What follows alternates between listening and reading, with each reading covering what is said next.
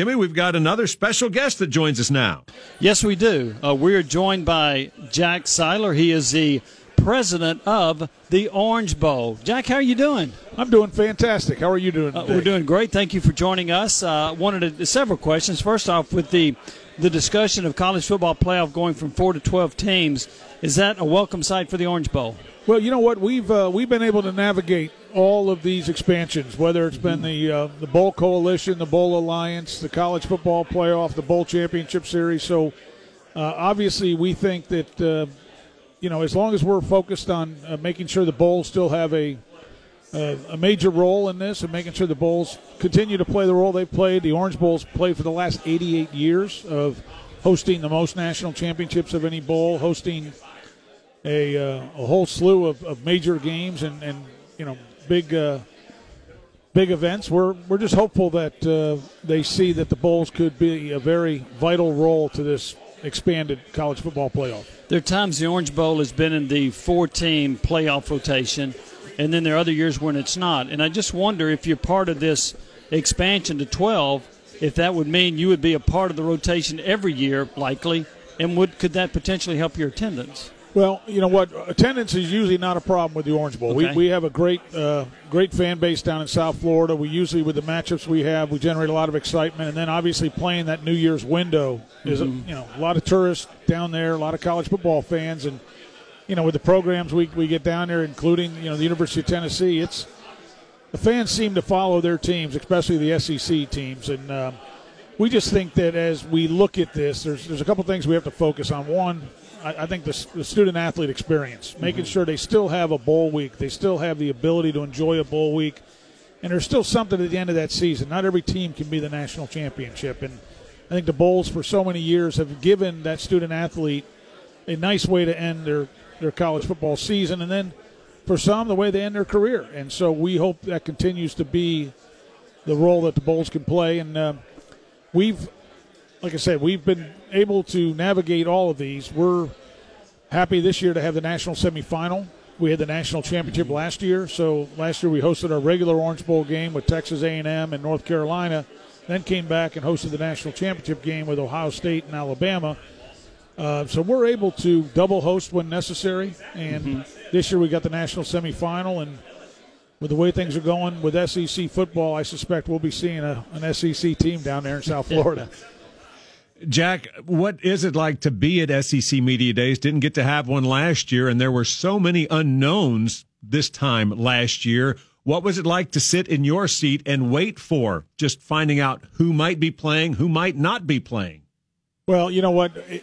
right now, we were talking about this in the hallway upstairs, and it's one. One, it's just wonderful to be here at the SEC Media Days. You got so many, you know, great talents here. You got so many great on-air personalities but one of the things we're talking about upstairs is college football just needs a regular season. They need a season that doesn't start and stall and stop and stutter. They just need to get out there and play every darn Saturday from August until December and then get into the bowl season. And I think we're starting to see that there is that return to normalcy and, and, and getting all the pageantry and all the you know, cheerleaders and the bands and all the other things that take place in and around the stadium – you know, when you saw these stadiums at uh, half capacity or quarter capacity or no capacity, college football lost a little bit of that excitement. And, and I don't think any sport has as much enthusiasm as college football has.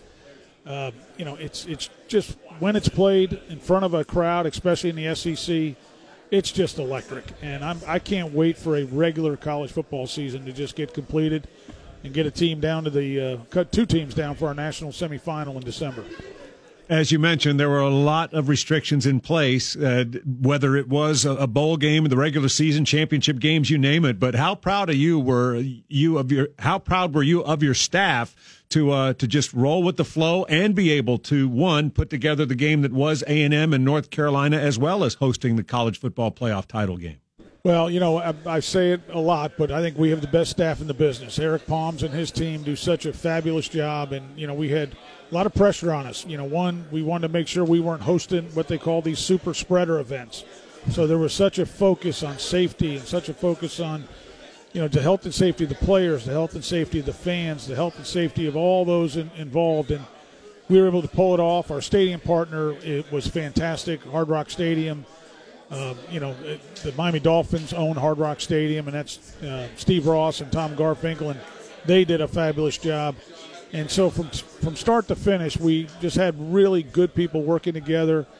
And again, no one lost sight of the fact that you know, hey, this is a national championship game. This is our regular Orange Bowl game, but let's make sure the, the safety of the players is first and foremost on and off the field. And, uh, you know, both Ohio State and Alabama did it by the book and, and did it well. And then you look at uh, Texas A&M and North Carolina in a regular Orange Bowl game.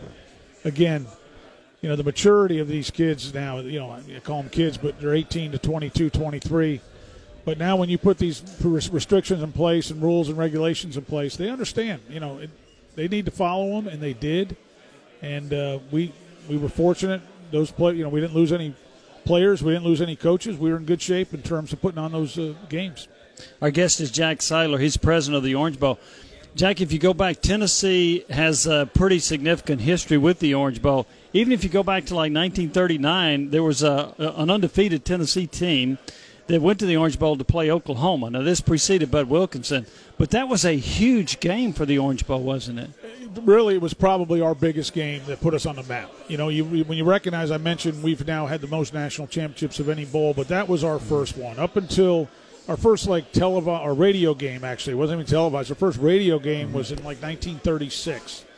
And then uh, 37, 38, we had some good matchups, but 39 was it. I mean, we had, you know, Doc Neyland bringing in a Tennessee team undefeated, uh, consensus number one team in the country. Oklahoma coming in. They were at that time number two, wanting a chance to get a shot at them.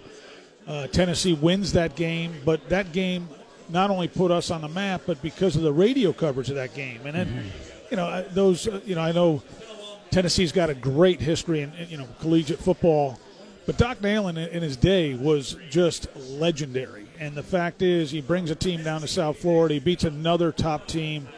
And, uh, you know, I know it took the Tennessee program to another level, but it took the Orange Bowl at that time to, you know, that, that was the biggest game we had had to that, that date and time. And then to have them come back, I was fortunate enough to host uh, Tennessee when they came in the, the 90s mm-hmm. uh, with Phil Fulmer. And uh, Coach Fulmer was just uh, really enjoyed hosting him. I was actually chair of that host committee and got to spend a lot of time with him. And uh, we talked about that 1939 game. He, he wanted to hear yeah. more about. Yeah, he was. You know, he was a little bit of a historian. He wanted to hear about that game, and, and you know, that was Coach Stidham that was coaching Oklahoma back then. There have been a number of um, venues, uh, NFL venues, a number of them that have hosted these early college games. Whether it was uh, AT&T Stadium in Arlington, Orlando's hosted them, Atlanta's hosted them, Charlotte is there any consideration for Miami to host uh, games like that? You know, we've we've had some discussions. The the problem we have to uh, deal with is Miami. Actually, our Hard Rock Stadium is the home of the University of Miami Hurricanes, though too. So they mm-hmm. that is their home stadium, and so when you're looking at trying to do a, a, a season opener, you got to work around the Dolphin schedule, work around the Hurricane schedule. So you know that's something we are open to. It's something we've had discussions about, but uh, right now there's there's no specific games in mind, but uh, the facility's fantastic. You've been mm-hmm. down to Hard Rock yes. Stadium, and since it, you know, now we're back hosting Super Bowls on a regular rotation, and it's just one of the premier stadiums in the country. Now it doesn't move like Tennessee Stadium does up there. I'll tell you. I went up for a game in uh, late '90s up at one of the most enjoyable experiences as just a college football fan was to sit in that stadium along the river there in Tennessee at, at, at UT.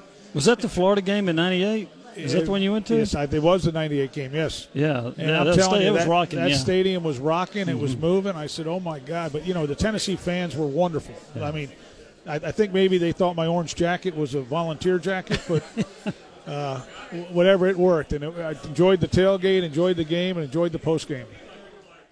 Jack, first of all, congratulations on the post. It, has got to mean so much to you to be the president and chairman of the Orange Bowl. But uh, what's it? How exciting is it to be in in your post now? And then also, what's it like to be carrying on the uh, the Seiler family connection to the Orange Bowl?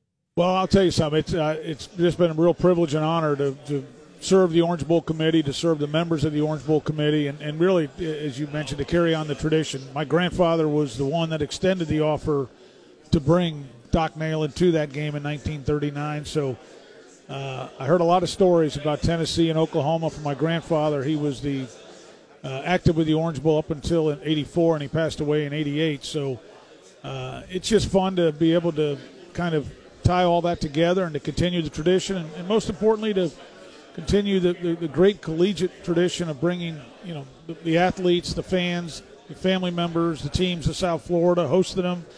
You know, we kind of pride ourselves in South Florida on being uh, great hosts for these teams that come in from out of town, and you know, we host a lot of tourists from all over the globe, but there's just something about that energy and enthusiasm that comes in when you bring a college football team to town. It's it, nothing beats it. Hey, Jack, thank you for dropping by. We appreciate that. Good to see you, and glad we're having football media days, and good of you to stop by and, and visit with us. Thank you, and hope to see you up in uh, Knoxville. Uh, look forward to that. Right. Thank you very thank much, you, Jack. Thank you. That's Take Jack care. Seiler, president of the Orange Bowl.